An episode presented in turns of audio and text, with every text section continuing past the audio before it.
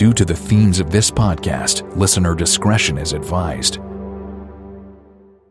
Lock your doors, close the blinds, change your passwords. This is Secrets and Spies.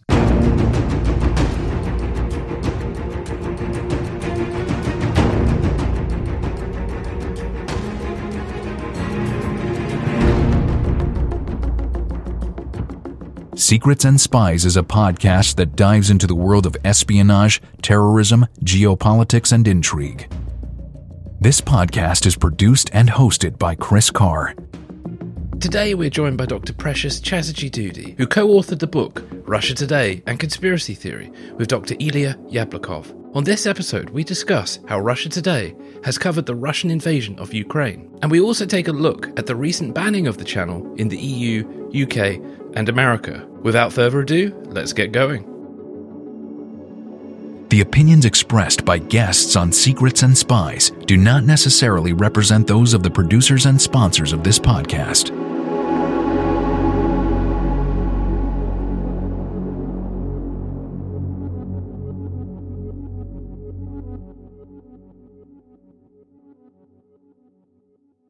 Welcome back to the podcast. Thanks for having me on again. Pleasure. Now, when we spoke in November, uh, we discussed your excellent book, Russia Today and Conspiracy Theories. So, I suppose my first question today is what was your reaction to the Russian invasion of Ukraine? I think, like most other people, I was horrified. Um, also, a bit disbelieving, to be honest, because we'd had quite a lot of intelligence beforehand that this was planned, and I think I, like others, just didn't want to believe it was really going to happen. And if we're honest about it, I think a lot of professional analysts were actually taken quite by surprise. You know, there were a few excellent military analysts who did say, look, this troop movement is quite clear what's going to happen. But they were certainly in, in the minority, and I think a lot of people thought, look, the strategic rationale behind this doesn't make sense. What can be gained from a full scale invasion that can't be gained from the threat of it? And I think we've seen just how rapidly the situation on the ground has developed um, far beyond, I think, what could reasonably have been anticipated, you know, just a few weeks ago. Yeah, there was a lot of sort of debate in the build up to the invasion because it was presented as a sort of training exercise and has been going on since I think December. So it's been going on for some time and there'd been a sort of debate of will they, won't they. So I suppose one of the things I was to chat to you today about with regards to all this is um, before we sort of dive into sort of examples, um, can you give us a sort of brief overview of what Russia today is and other Russian media outlets that have sort of become known to spread conspiracy theories and general falsehoods? Yeah, well, Russia Today is Russia's state funded international broadcaster and it basically produces web content and broadcast programs for various different media markets. It has English language outputs for the US and the UK. Um, it had a German language uh, wing and a, a, French language wing. That that German wing basically has had to move um, because Germany wasn't too keen about have you know about hosting it.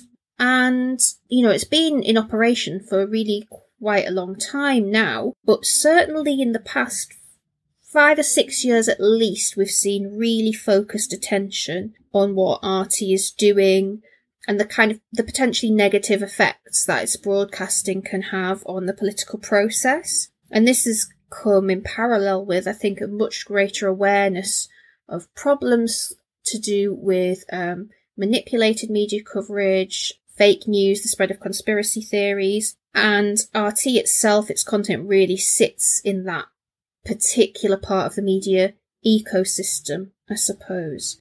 It's got a terrible reputation for spreading conspiracy theories, and it has had an obsession with conspiracy theories pretty much since the start of the network. And, you know, not necessarily by creating them, but plugging into a very vibrant conspiracy culture and using that as one of its key selling points, I suppose, because these are things that capture the imagination, they work perfectly for RT's own um, self branded critical thinkers stance. You know, it really makes people believe that they're seeing another side of a story. And I think that's one of the reasons that it's got this, this terrible reputation, deserved reputation, for engaging with conspiracy theories. But of course, with it being a state funded broadcaster, it's not just any old conspiracy theories that tend to be particularly popular.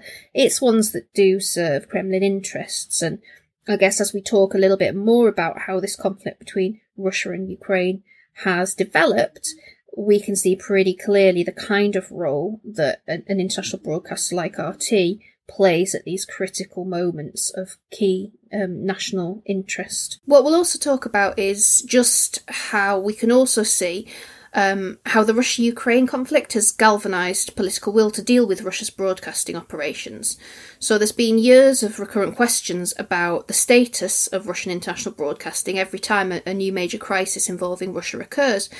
Now we've seen the EU come right out and ban the network across its territory, and that's been part of a cascade effect, which is going to demand a wholesale reimagining of Russia's global information operations going forward. Yeah, and uh, I highly recommend if listeners haven't heard our episode that we recorded in December, do check that out because uh, you go into great detail about some of those historical moments um, where Russia today has been known to spread conspiracy theories and sort of skew coverage of things, everything from the Skripal poisoning to Litvinenko and uh, the deep state and much more. In the run up to the invasion of Ukraine, I noticed that the Russian media and a few online figures were making fun of the US government's multiple statements that they believed that a Russian invasion was imminent.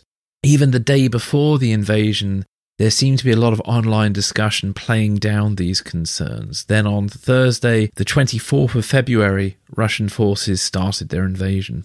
So, can you talk to us a bit about sort of what you've observed from Russia today's coverage of sort of from both the build up and the invasion of Ukraine? How are they kind of framing all this to their audience? So, during the build up, there was a lot of ridicule of the idea that an attack was imminent. And this was fitted into kind of a cookie cutter representation, I would say, of what the Western media and political elite love to do to Russia because of their uh, internalized, you know, Russ- Russophobia. There was this really clear narrative that this is just Russophobic warmongering. And RT had so many um, stories posted online that basically ridiculed these claims um, that an invasion was imminent or said, oh, you know, you said this three days ago, but look, there's been no invasion and basically tried to undermine um, that intelligence about um, a forthcoming military intervention. And this is actually, like I say, a cookie cutter response in a way because RT uses charges of Russophobia very frequently. It pays an awful lot of attention to what the Western media is doing. You know, it deliberately sets itself up in opposition to Western mainstream media, but is genuinely obsessed with it. I've done quite extensive analysis in the past of how RT structures its news broadcasts, and one of the very recurrent themes is actually discussion of the Western mainstream media. So if a key, you know, if a critical event in the news happens, there's often discussion, not just of the event, but of how Western media is covering that event. That was how they broke the Skripal poisonings, for example, not particularly focusing on the fact that the poisonings had occurred, but focusing on a supposed wave of Russophobia in the Western media as a result of their assumptions about the Skripal poisonings. So it's a very interesting kind of framing that they frequently use, and we saw this in the build up to the invasion as well, just ridiculing of the idea that an invasion was going to happen. And again, that's another really key tactic RT has used over time is using humour to counter critique of Russia without substantively engaging with it. So it looks like you're engaging with criticism of Russia. You know, you're covering those stories about what Russia's being accused of, but you're not actually delving into any detail about them or giving any real arguments as to why they're not valid. You're simply dismissing them humorously. Yeah. And there's also a kind of recurrent theme about Nazis being in power in Ukraine. I've seen that kind of come up a few times, and that was a talking point back in, I think, 2014 with the annexation of Crimea. Have, have you got any thoughts on why they always seem to pick that? Um, there's a couple of reasons, really. Um, the first is that, in general, one of the things that works very well in any sort of information operation is to take a tiny nugget of truth and then to build up a story that doesn't necessarily follow. And what it means is that things look a lot more plausible than they really are, or they look to be more plausible than what reality actually is. Yeah. The neo Nazi story has a long lead in, I suppose. It's been this very prominent refrain that the Kremlin has used to undermine the Ukrainian leadership. Um, and it's partly because it's an extremely emotive refrain. It's key to a Russian national identity to pin back to the, the Soviet purchase of world freedom from the Nazis with Soviet soldiers' blood and that's being used as a, a, key feature of first Soviet nation building and then Russian nation building. So this kind of opposition to Nazism is a really important part of contemporary Russian national identity and a very important idea of how Russia fits into the wider world and what it's done for the wider world. So that's part of it. And the other part is that Ukraine does have a bit of an issue with the far right. Now, we know that many states in Europe do have issues with the far right at the moment, um, you know, rising tides of populism and whatnot. But in Ukraine, there have been some kind of high profile problems with neo Nazi groups that I think perhaps there's been a bit too much institutional tolerance of. So the Azov regiment has been folded into Ukraine's formal military. That itself has kind of neo Nazi links. So it makes it much more plausible to say, look, there's a problem with neo Nazis in Ukrainian institutions. But then that's been kind of snowballed into the charge that this is basically a neo Nazi regime at the heart of Europe, which is something that's been alleged pretty much outright on Russian domestic TV, for example. And you can use an example like the Azov Regiment to, you know, supposedly provide evidence of this, but obviously what's being charged is way above and beyond that specific example. Yeah. How are they representing the conflict now? You know, because we've got varying death tolls, and and uh, obviously the progress seems to be slower from what we've seen uh, in in sort of the Western media's representation of what's going on. It's quite interesting looking at how Russian media is trying to deal with events as they unfold. So there are some differences between Russian domestic media, state media, and Russia's international broadcasters, as there always are, because, you know, looking at which audiences they're based at, they would have access to different levels and different types of information. Now, at home, um, from the start, the domestic media has completely parroted the Kremlin's line. So, once the invasion was underway, or special operation, as the Kremlin and Russian domestic state media would have you believe, that's what the coverage focused on.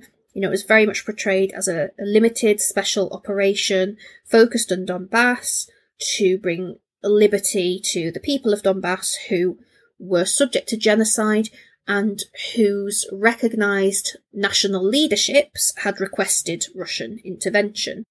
This again, it's like cookie cutter stuff because we look at the um, justification for Russia getting involved in Syria, and that was that well, you know, the the, the rulers of Syria requested our assistance. And it's not necessarily delved into as to how legitimate those requests actually are. Obviously, in Donbass, these were essentially Russian installed separatists. And they requested Russia's assistance. You know, basically Russia requested Russia's assistance. Mm. You know, and, and that's obviously not delved into at all, but it's it, it's used as a kind of moral and legal justification for why Russia would be getting involved in this very supposedly delimited operation. And as more information has filtered through, and as more critical takes have filtered through into the Russian domestic media space, there's been various attempts to kind of respond to this. So some of these have looked at the reports of civilian casualties and said, no, they're all fakes, or no, they're provocations. They were committed by the Ukrainian side and they're simply blaming us. We've then at times had the idea that, you know, if your country's at war, you've got to support your country even if it does something wrong. Even though apparently this isn't a war, it's just a special operation. So all the lines are getting very muddled. And it's essentially a, a responsive strategy to just keep justifying what the Kremlin's doing. And as much as people find out about what the Kremlin's doing. Yeah. Um, at the same time, you've got these pretty desperate attempts to cut down the amount of information that the Russian public have. So people are getting information directly from um, friends and family in Ukraine, for example. You know, some of the truth is filtering through. Russia's oppositional media had been pretty much unprecedentedly critical about this invasion, calling it an invasion, talking about uh, war crimes committed um, in Putin's name. And we have seen a really rapid institutional response to that with Russia's media regulator basically forcing outlets to take down anything that doesn't toe the Kremlin's line, blocking access to particular websites, restricting access to social media, and now closing down uh, one of the biggest independent news sources that has been in operation for decades now, Echo of Moscow, has, you know, it, it's basically been liquidated as a result of the critical coverage that it was continuing to provide. Yeah. Um, if you look at the international coverage of the events in Ukraine, again, they have, they've really kind of parroted the Kremlin's line in a much closer way than you normally see on Russia's international media. So what RT would do normally is provide something that covers contemporary events in line with the Kremlin's preferences, but isn't necessarily clearly parroting the Kremlin's lines. What we consistently see with RT is that when something happens that's crucial to Russia's national interests, so for example, military interventions as in Georgia, um, Crimea, the Skripal poisonings, and now this, that's when that coverage gets really extremely close to the Kremlin lines and very, very unreliable as well. So we had RT using the language of special operation, often in inverted commas, uh, and often it was made clear that this was a quote from Russia's ruling elite. So that's almost a way to give not exactly plausible deniability, but to kind of skirt around journalistic standards because you're merely reporting what somebody has actually said rather than necessarily endorsing it. I mean, that's the theory of presenting it in that way, I think. But nonetheless, that the coverage has just been really horrific. I mean, I noticed at one point that the maps that they were putting up of Ukraine and of which parts of Ukraine were under Russian control, eh, they had marked off the People's Republics of Donetsk and Luhansk, but they had marked off as the republics the whole regions of Donetsk and Luhansk. Now, the actual so-called People's Republics make up maybe a third of that territory, um, and the wider Donetsk region, the wider Luhansk region, is a relatively recent acquisition to Russia's side, and it it was not made clear in these maps at all. It made it seem like that was already a done deal. So there are lots of ways that this coverage has just been manipulated to basically toe the Kremlin line, I think, in a much stronger way than RT was doing with other types of stories up until quite recently. And do RT or any of the Russian media outlets have any kind of like um, journalists or should we say propagandists embedded with Russian troops at the moment? Well, RT used for its coverage um, lots of journalists reporting from specifically the, the Donetsk and Luhansk regions, so within those um, self-declared people's republics. And actually, this was one of the ways in which it mirrored domestic coverage because well after everybody else was admitting that this was a full-scale invasion of Ukraine, they were really focusing their coverage on those particular geographic regions and trying to ignore what was going on further afield. So they would send their journalists to those regions to kind of report on the ground. They would also bulk out their coverage with um, like documentaries that they'd been filming over the past eight years or so within those regions that very much focused on the perspectives of um, pro-Russian families or pro-separatist families. And so, you know, you're getting kind of wall-to-wall coverage that absolutely mirrored the kind of things that the Kremlin wanted talking about. Mm. One of the interesting things about how RT's been covering this whole conflict really is just how changeable the pictures had to be. So, you know, right up until it happened, they were ridiculing the idea it could happen. Then the party line became okay. A special intervention, a special operation, sorry, um, has been announced, and that's going ahead. Um, now there's got to be some sort of response to these charges of civilian casualties, and that is being covered. But so are the kind of counter arguments that, oh, you know, these are actually just provocations. Now, what is very interesting and what has happened previously in similar crises like this is that a lot of RT staff have suddenly had a bit of a rude awakening. So we have had mass um, resignations from RT and many of its affiliates. Some of the kind of web staff have resigned. People from the Ruptly Video Service again have resigned. Some high profile presenters as well. So Alex Salmond has suspended his involvement for the time being. So as one of the key presenters on RT France. And it's almost like you know, these people were just as taken by surprise by how quickly things escalated as many others were. And I think it's really forced them to reassess their involvement with the network. Many of these were people who've said all along, look, I didn't have any interference with my editorial line. But then once something like this happens, this is exactly when that kind of interference comes in. You know, you refer to it as a special operation. You don't refer to it as an invasion. I've seen very few examples of anything other than that standard um, phraseology being used. I saw one web article where invasion appeared to have slipped through, but that was right at the beginning before some of the um, resignations. So I wonder if that was by a disgruntled employee who then, um, you know, left the network perhaps.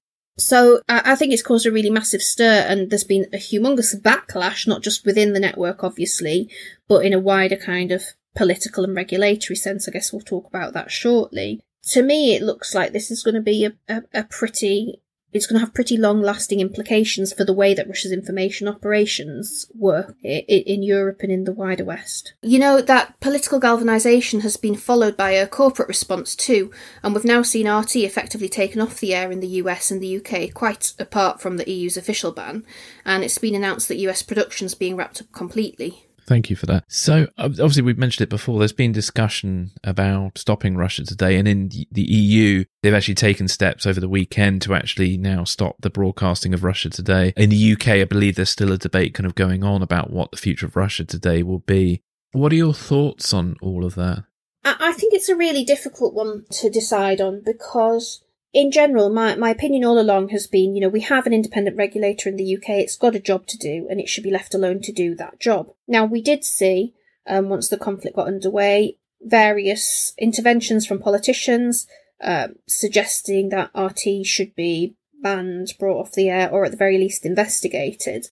And I can understand why they would be making statements like that. I don't think there's a question that RT needs to be closely monitored, and as it happens, Ofcom, the British regulator, has just come out and launched 12 new investigations into RT's content because so much of it was looking um, potentially problematic. Now, I'm fairly certain Ofcom was monitoring RT anyway, under the circumstances. I don't think they needed the prompt from those politicians. And to me, there is that kind of danger that if it looks like there's political interference, it sort of undermines the point of having an independent regulator and it opens us up to charges of whataboutism, especially when we know that the Russian regulator is just so heavily influenced by the Russian regime and essentially does it its bidding. We want to be seen to be above that. Yeah. So that's why I've always been really cautious about advocating any sort of special measures for RT. You know, I think we have a regulatory system that by and large works pretty well and we need to kind of let it do its thing. That being said, it is highly significant that the EU has gone ahead and banned RT, and I think it is having ramifications in a number of ways, not least because of how this impacts the financial model of the network. You know, these are networks that do actually rely on um, corporate advertisements for some of their revenue. Obviously, they have a big state budget as well, but they kind of attempt to insinuate themselves into broader media markets in, in that way. So having that outright ban, I think, messes with the general operational strategy of the network. And it also sends a really, really, really strong signal in a practical sense, what it's done is it has meant that it's much more difficult for people to accidentally stumble across RT. And I, I think that's certainly significant. I think as we look ahead over the next kind of coming days, we're going to see the beginning of some really important trends, I think. So, you know, we've already seen that YouTube, first it demonetized RT's content. Now it's, um, basically blocked banned RT from the platform. Again, YouTube was probably one of the most important outlets for RT. And one of the things RT used to boast about was being the most watched news network on YouTube. So the fact that that outlet has gone, I think, is, is really causing consternation at RT. Um, its website, theoretically, is still available, but has been subject to a pretty devastating tranche of DDoS attacks. You know, as I talk to you now, I'm kind of refreshing the RT website and it's coming up, but for most of the morning, it's been down. So I think it's really significant what's going on, and I'm very interested to see how Ofcom will rule on this because having monitored quite a lot of the coverage, as I mentioned earlier, it's it's not being great. You know, RT's become quite adept over the years at almost skirting around the shape of Ofcom regulations in how it reports things. Um, does so very well when it's not a, a moment of kind of critical Russian national interest, but in conflicts like these, it always gets it wrong at some point, and from what I've seen, it's been pretty badly um, misleading so far, and, and I expect that that's one of the things that Ofcom is going to come out and say throughout these next 12 investigations. We know that the outcome of the last big scale investigation that Ofcom did of RT was a massive fine, a £200,000 fine, which RT tried to fight, but which was upheld. And I think we can expect to see something as significant or most likely more significant than that. This brings the total number of open Ofcom investigations into RT up to 27, and the regulator has stated openly that it's considering whether RT should retain a UK licence. But in many ways, it's become a moot point because we've already got RT off the air across Europe, off YouTube, uh, and some other um, online providers as well, actually. Um, and now it's effectively dropped from broadcast providers in the US and UK. So, in many ways, you can say that the tides of political and, and corporate and public opinion have all turned pretty comprehensively before we even get to resolving the regulation question. Before we wrap up today, are there any sort of final thoughts that you have on anything we've discussed or anything we may have missed that's important to you? I think with anything as emotive as this conflict, I think it's incumbent on all of us to be extremely careful how we manage our own relationships with information. And I know that even some disinformation researchers have been kind of sucked in by some of the footage circulating on social media that looks to be direct from the ground but is actually either manipulated or repackaged footage of something else. And so I think it's really important right now to and I know it's very hard, but to try and keep those emotions in check when we are reading the news. Mm. And especially when we are sharing the news, because it's so easy to share things that turn out not to be true and to feed into these much wider problems and much wider trends.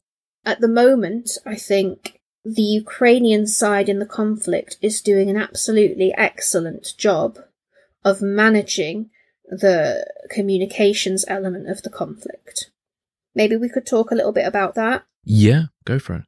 So, with this invasion taking place, the Ukrainian side has not only had to deal with an actual military intervention of its own sovereign territory, it's also had to come up with some kind of communication strategy to make sure that this is perceived globally as being as significant as it actually is to the Ukrainians. And I think they've done so extremely effectively so far. Now, part of this was because of the early intelligence that was provided by the US, for one, that an attack was imminent. And we've discussed already how Russian state media tried to play that down unsuccessfully overall. But that was incredibly important, I think, in beginning essentially the PR campaign because if it hadn't been so clear in advance that this was ultimately going to happen, if it hadn't been publicised so well in advance that these were the Russian plans, then what we would have been more likely to see was the use of a provocation by Russia to essentially justify its invasion. Now, that again would have been a bit of a PR coup for the Russian side, would have made it seem much more reasonable what Russia was doing, and, and that by taking that possibility out of the equation, that's made it much more difficult for Russia to kind of spin its actions globally. And I think that's really significant. Then moving on from that, I think Zelensky's background as an actor, I think has really helped. He understands how to communicate not just with the general public, but with different publics. And he's been extremely effective in doing that. So he's given his personal addresses through social media. Um, he's done them in the Ukrainian language and has really galvanized support amongst the Ukrainian population, but he's also made addresses directly to the Russian people in Russian and to the Belarusian people as well. Yeah. And some of this is getting through. You know, despite the fact that these media environments are really, really highly constrained, to some extent they are getting through. And you look even in Belarus, where they have certainly got their own problems. They have had a massive repression of um, political protest in the past couple of years, and yet still we saw protests in Belarus on behalf of Ukraine. And this is really significant stuff. I think the contrast between the communication on the Ukrainian side versus the Russian side, again, you cannot overstate how important that's been. Zelensky has very clearly portrayed himself as being, you know, a man of the people who is intimately involved with the defense of his country, whereas Putin couldn't seem more distant. Even when he was trying to kind of sell the, the initial idea of recognizing um, the separatist states, he had this televised meeting with the Security Council, which looked, I mean, you couldn't write a comedy scene a kind of black comedy scene better than how he essentially wrote himself into that. It kind of looked like a scene from, you know, the death of Stalin, basically. that kind of equal parts cringe and disbelief, you know? Mm, mm. Um, and he, he's kind of sat there as this head of the court with his courtiers paying court to him, all of them looking extremely nervous, uh, uncomfortable. Um, and, and, and the whole thing just smelt bad, basically. And we've seen this again and again. So you contrast the short video clips of Zelensky and his key security team on the ground in Kiev with Putin at the end of a comedically long table away from his main security advisors. And it just couldn't look more different. And I think we hear so much all the time about Russia's masterful information operation. We look at this conflict when it's really important to the Russian side to be doing well in communicating this, and it's failing. It's failing so badly. That's part of the reason we are seeing these massive leaps in censorship at home in Russia, because I think the Putin regime is, is very, very clearly aware of just how badly it's bungling the communications around this. I mean, sure, the Russian people have very restricted access to alternatives. Many of them have been conditioned for so long that they kind of believe the line about neo Nazis in Ukraine, the reality of, of conscript soldiers actually being putting on the ground in a conflict situation is only just kind of dribbling through. And it's, it's taking time, I think, to get through, but people are beginning to realise and I think that really frightens the, the ruling regime very, very much indeed. And that's why we're seeing such an uptick in these um, restrictions of media at home. Yeah, this may be a really dumb question. What is it? Because the Russian media has been quite slick in the past. Like, certainly, I think about the Skripal poisoning and how their coverage really sucked in a lot of people kind of on the fringes of the far right and far left and conspiracy theorists. Are they not doing so well now because there's so much real time information that's just challenging them? Or are they just as surprised by what's going on as we were? I think part of it is not being able to set that agenda in advance. So I think you can't underestimate the role played by that early intelligence that an attack was imminent mm. because it really made it clear that there was some level of planning behind this. You know, this wasn't just a response to some sort of provocation. And that's how Russian information operations usually work is that they try and create questions and they don't necessarily provide answers to them, but they basically bombard with questions. Well, there's no question if you saw it coming. Mm. And the intelligence was pretty clear that this attack was going to happen. So that's the first thing that I think that kind of knocked the whole um, media strategy for Russia off kilter. I think two other things have been super important. The first is that um, President Zelensky just didn't roll over. You know, he could have fled straight away, and that was probably the the the strategic calculation made in the Kremlin was that he wouldn't put up a fight. You know, he's a he's a millionaire, he's a celebrity, he's not going to be a problem. And the fact that he not only didn't roll over, but actually proved to be extremely adept at galvanizing public opinion behind him, I think came as a, as a bit of a shock. And I think another part of this, if we go beyond the kind of perception thing, is that on a purely pragmatic level, I think the Russian side was woefully underprepared in general. Now, I, I, I mean this in quite a specific sense. I think a lot of people operationally didn't know this was going to happen until it happened. I think that was a very small circle who actually knew in advance. Now, if that's the case, it means that planning can't take place properly. And we look at the number of soldiers, for example, who had no idea they were going to be involved in uh, active operations.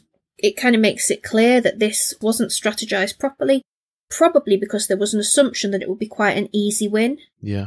Now, not only did they encounter resistance that was pretty unexpected, but also they haven't until recently been able to or wanted to use the full extent of Russian firepower because there's got to be some sort of appearance that there are humanitarian concerns at the centre of this. And, you know, levelling Kiev, for example, a city that most Russian people know very well, have visited probably numerous times, it's just kind of unthinkable. Now, desperate people do desperate things, and I think that's why we're seeing this massive upswing in the use of really destructive tactics now, because it wasn't really expected that this would prove to be a problematic operation. You know, it was supposed to be in, regime change, out, basically. You know, probably leave behind a friendly leadership in Kiev um, and essentially create a kind of, you know, another Belarus style vassal state, I guess. Yeah. Um, the fact that this has proved much more tricky and that the international opposition to it has been quite so galvanized, I think that's come as a massive shock, you know, that this, this was strategically very badly miscalculated. And so what we're seeing now is not like, you know, the chess grandmaster fulfilling his plan. It's a, an evolving situation where you're constantly having to respond to these measures you didn't anticipate coming through in the way that they did. And that's a challenge both for Russia's leadership in trying to prosecute this war, um, but also for Russia's beleaguered media operations attempting somehow to find some way to spin it. Yeah. It's interesting because I referred to it earlier. There was this sort of very raging debate just before the invasion where it was just flat out denial and even ridicule of anybody who said that there was going to be an invasion. They were saying it was scaremongering. Even Edward Snowden got involved in that debate and was saying, um, you know, ridiculing people um, with regards to the potential invasion. And then the invasion happens. And you, there's only so many times you can kind of deny or, or lie about things and then get caught out, and people, you know, with a brain will hopefully look back at what people said in the past and think that that was not right. And those people were, you know, completely wrong.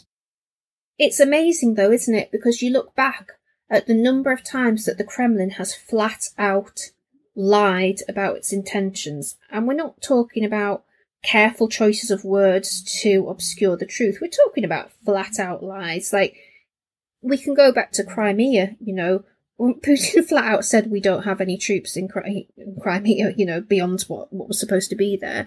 And it was a flat out lie. There's not going to be an invasion. And it was a flat out lie. And you get to the, the stage where, you know, how can you maintain any sort of diplomatic relations in these kind of circumstances? It's just, it's insane, really. It's basically burning your diplomatic bridges. Now, obviously, we do have to find some sort of way to maintain some sort of communication because the alternative to that is pretty much unthinkable. But it really does help explain, I think, why condemnation and opposition has been pretty impressive to my mind. It's been coordinated, it's been quite um, to a significant extent, and I think part of that is, is exactly what you've said. Part of the reason behind that is exactly what you've said that, you know, you can't conduct international relations in that manner without expecting that there will be a comeback from it. Yeah, indeed. Well, look, thank you so much for joining me today. Where can listeners find out more about you and your work? Um, if listeners are interested in the topics of RT, for example, they can have a look at the book that I co wrote with Ilya Yablokov called uh, Russia Today and Conspiracy Theory People, Power and Politics on RT. Um, it's published with Routledge this year uh, and it's available at all good bookshops. Excellent. Thank you again for joining me today. Thanks a lot.